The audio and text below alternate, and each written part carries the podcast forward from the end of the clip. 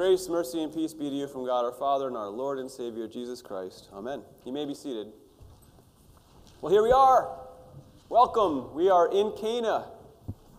A husband is throwing the party of his life. Any dads or moms ever do that for their kids? Yeah, right? You spend way more money than they ever thought you should, but that's all right. It's the party of their life because now they're with the love of their lives. And so here we are. It's the beginning of a new life, uh, this of a man with his wife. His bride becomes his wife. And at this party, Mary is just there. And Jesus is invited and shows up. And it's the beginning of the party, the beginning of this reception. And already there is a problem. The husband is about to do something he is going to do for the rest of his married life. He's going to let his bride down. He will fail to plan correctly. He will underestimate the cost. He might even be a source of disappointment and dishonor. Today, specifically, it's, he didn't order enough wine for this party.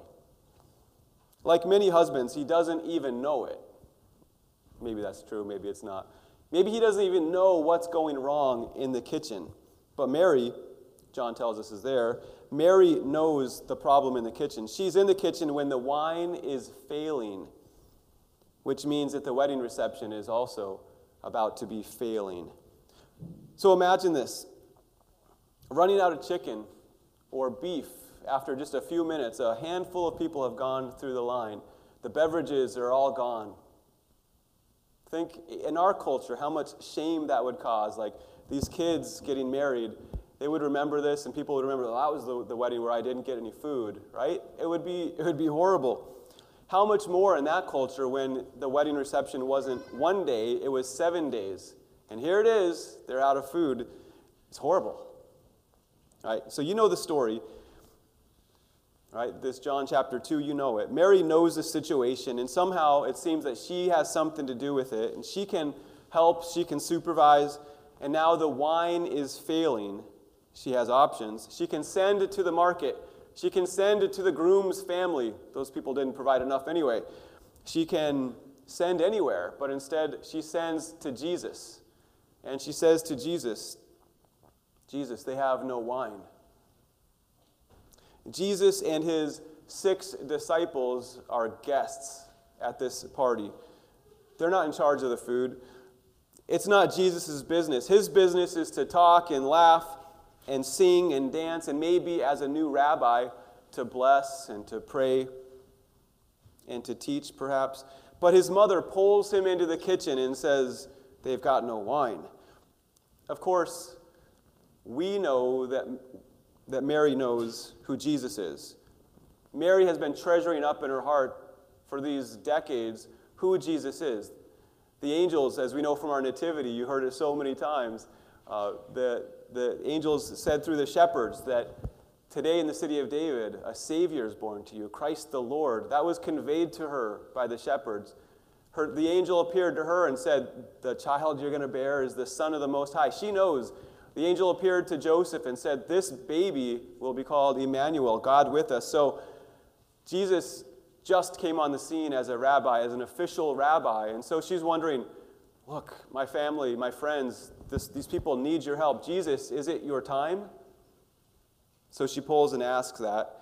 And, and Jesus gives a confusing answer, which I won't comment on, other than to say, after this answer that Jesus gives, Mary says to the workers, to the volunteers, do whatever he tells you. Good words, right, from Mother Mary? Do whatever Jesus tells you. Jesus to the rescue. And as I said, you know the story, right?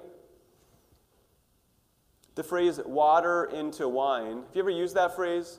It's sort of a cliche. It's like, yeah, whenever you need a miracle, water into wine. Okay, let's get this. We need it. Where are we going to pay the, the light bill? We need water into wine. But at this moment in Cana, it's not a cliche. When Jesus says, fill the jars with water, it's not a cliche. It's confusing. Imagine being one of those volunteers. Jesus comes into the kitchen and his mom tells you, listen to him. All right, good so far. He looks like a, a man who knows what he's doing. We need some wine. Maybe he has some connections that we don't know about. He'll figure this out. And as you often tell yourself in, in stressful moments, just breathe.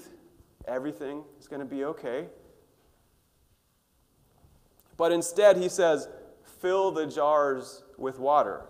Fill up the holy water jars. Fill it up, one hundred twenty, one hundred eighty gallons, whatever it is, no problem. You think to yourself, I've got nothing else to do for the next three hours. It's not like there's hundreds of guests here who need food and drink.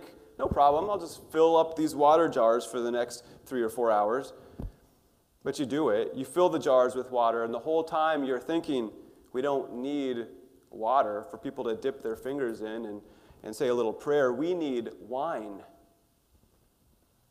So sometime later, Jesus comes back into the kitchen. He sees the jars filled up, and he says, good, now draw out some water and take it to the master of the feast. Just think for a minute. What would their faces look like right at this moment? They're thinking, this is, this is water out of the wash tub. We're going to take it to the host and see if it's okay with him. He has bigger problems than approving the taste of the water. So you're probably thinking to yourself, this is stupid. This is a waste of time. We should just close down. We don't have enough wine. We're going to run out any moment. This is just plain old water. And then you talk with your colleagues, take the water. No, you take it. No, you take it. I'm not taking it to him, right? So you're finally like, okay, fine, let's go. He'll take it. And then you you look without looking. You ever do that? You look without looking. You're like, you don't want to be obnoxious because you know it's going to go bad, but you want to watch, right? If you had a phone back then, you would have it out, right? The host tastes the water from the wash tub, and it's the best wine ever. He brings the groom over, and he's wondering, why did you save this heirloom wine until the very end? You should have brought this out at the beginning. Family dishonor averted. Party restored. The end. All right, we know there's more, right? All that is true. Party restored, but not the end. We know that there's more here. Jesus does a whole lot more than fix a bad wedding reception. He does this, John tells us, as a sign for his six disciples, for all the disciples here. We know that John was at this wedding in Cana, and stick with me here. He saw this sign, and he might have left speechless. I mean, would you? Would you? If you knew where this wine came from, would you leave that wedding reception speechless? I probably would. Or maybe I'd be talking a lot, but whatever. I'd, it would be a jumble in my head. Later on, when John was an old man, he'd remember many of the things Jesus did, and he'd write down some of them, like this water to wine, or healing a son who was sick from a distance with just a word, or healing a man who couldn't get up at a pool in, in the temple, healing a man born blind, or walking on water, or raising his dead friend Lazarus from a stinky tomb. Like, pick any one of those. Any one of those things that Jesus did would make Jesus like no one else, right? If Pat did that, if Pat had a dead horse and snapped his fingers and it came back to life, we'd all be like getting his autograph, right? Well, any one of these signs would make us wonder at Jesus. And together, John calls all these things signs. Just like any sign out on the road, they point to something. They point to something greater. And that greater thing, John tells us, is Jesus himself. Jesus coming to give us eternal life and to give it abundantly. The one who had the power to do these signs like no one else was also the one who had the power to lay down his life for his flock. John is really clear about this. When Jesus died, Jesus, John makes a point to say these words about Jesus. This is John chapter nineteen. He says, one of the soldiers pierced his side with a spear, and at once there came out blood and water. In Jesus, in chapter seven, he said this, if anyone thirsts, let him come to me, and let the one who believes in me drink. As the scripture has said, out of his side will flow rivers of living water. Jesus spoke that of himself, because out of him would flow rivers of living water to all of us who are thirsty for true life. Living water, the best wine, at the best wedding feast ever, here today, a foretaste of the feast to come, in the company of the Lord who pours out the wine of his blood for us. This is what the sign points to. And we can all say, thank you, Jesus. The end. That could be the end. That is beautiful. That's why we're here, to gather for that. But this sign also makes us think about what, what we will do in our lives. How will we live? Think for a moment about this sign in Cana. Could the sign, could the miracle have been done without the volunteers? Who says, yeah, Jesus could have done that? Who says, no, he required the volunteers to fill up? Who thinks it's a trick question? All right. Well, yes, he could have, and no, he couldn't, because he chose to use volunteers. He chose to use workers. He told them, fill it up, fill up the water jars, maybe even refill them. People have been putting their hands in there. We don't want to drink that. Dump it out. Put new water in. Get one hundred twenty, get one hundred eighty gallons of new water. Don't be afraid to start over. Fill them up all the way to the brim. Don't worry about spilling it. Fill it up. Fill up the water jars. You know, going to church sometimes, even when you're tired from a Bills victory, thank God it's a victory and not a defeat. Sometimes caring for our aging parents, but getting to church anyway, or sometimes knowing that someone at church has disappointed you and you're not really excited to see them, but still coming to church, it can feel stupid. It can feel like a waste of time. But it's filling the jars with water, because we need what Jesus will do here. Another thing, reading along in your Bible, trying to pick it up like daily bread, and keeping on going when you don't know the names, you don't know the stories. You can't pronounce Zerubbabel if your life per, uh, uh, depended on it, right? But doing that is filling the jars with water.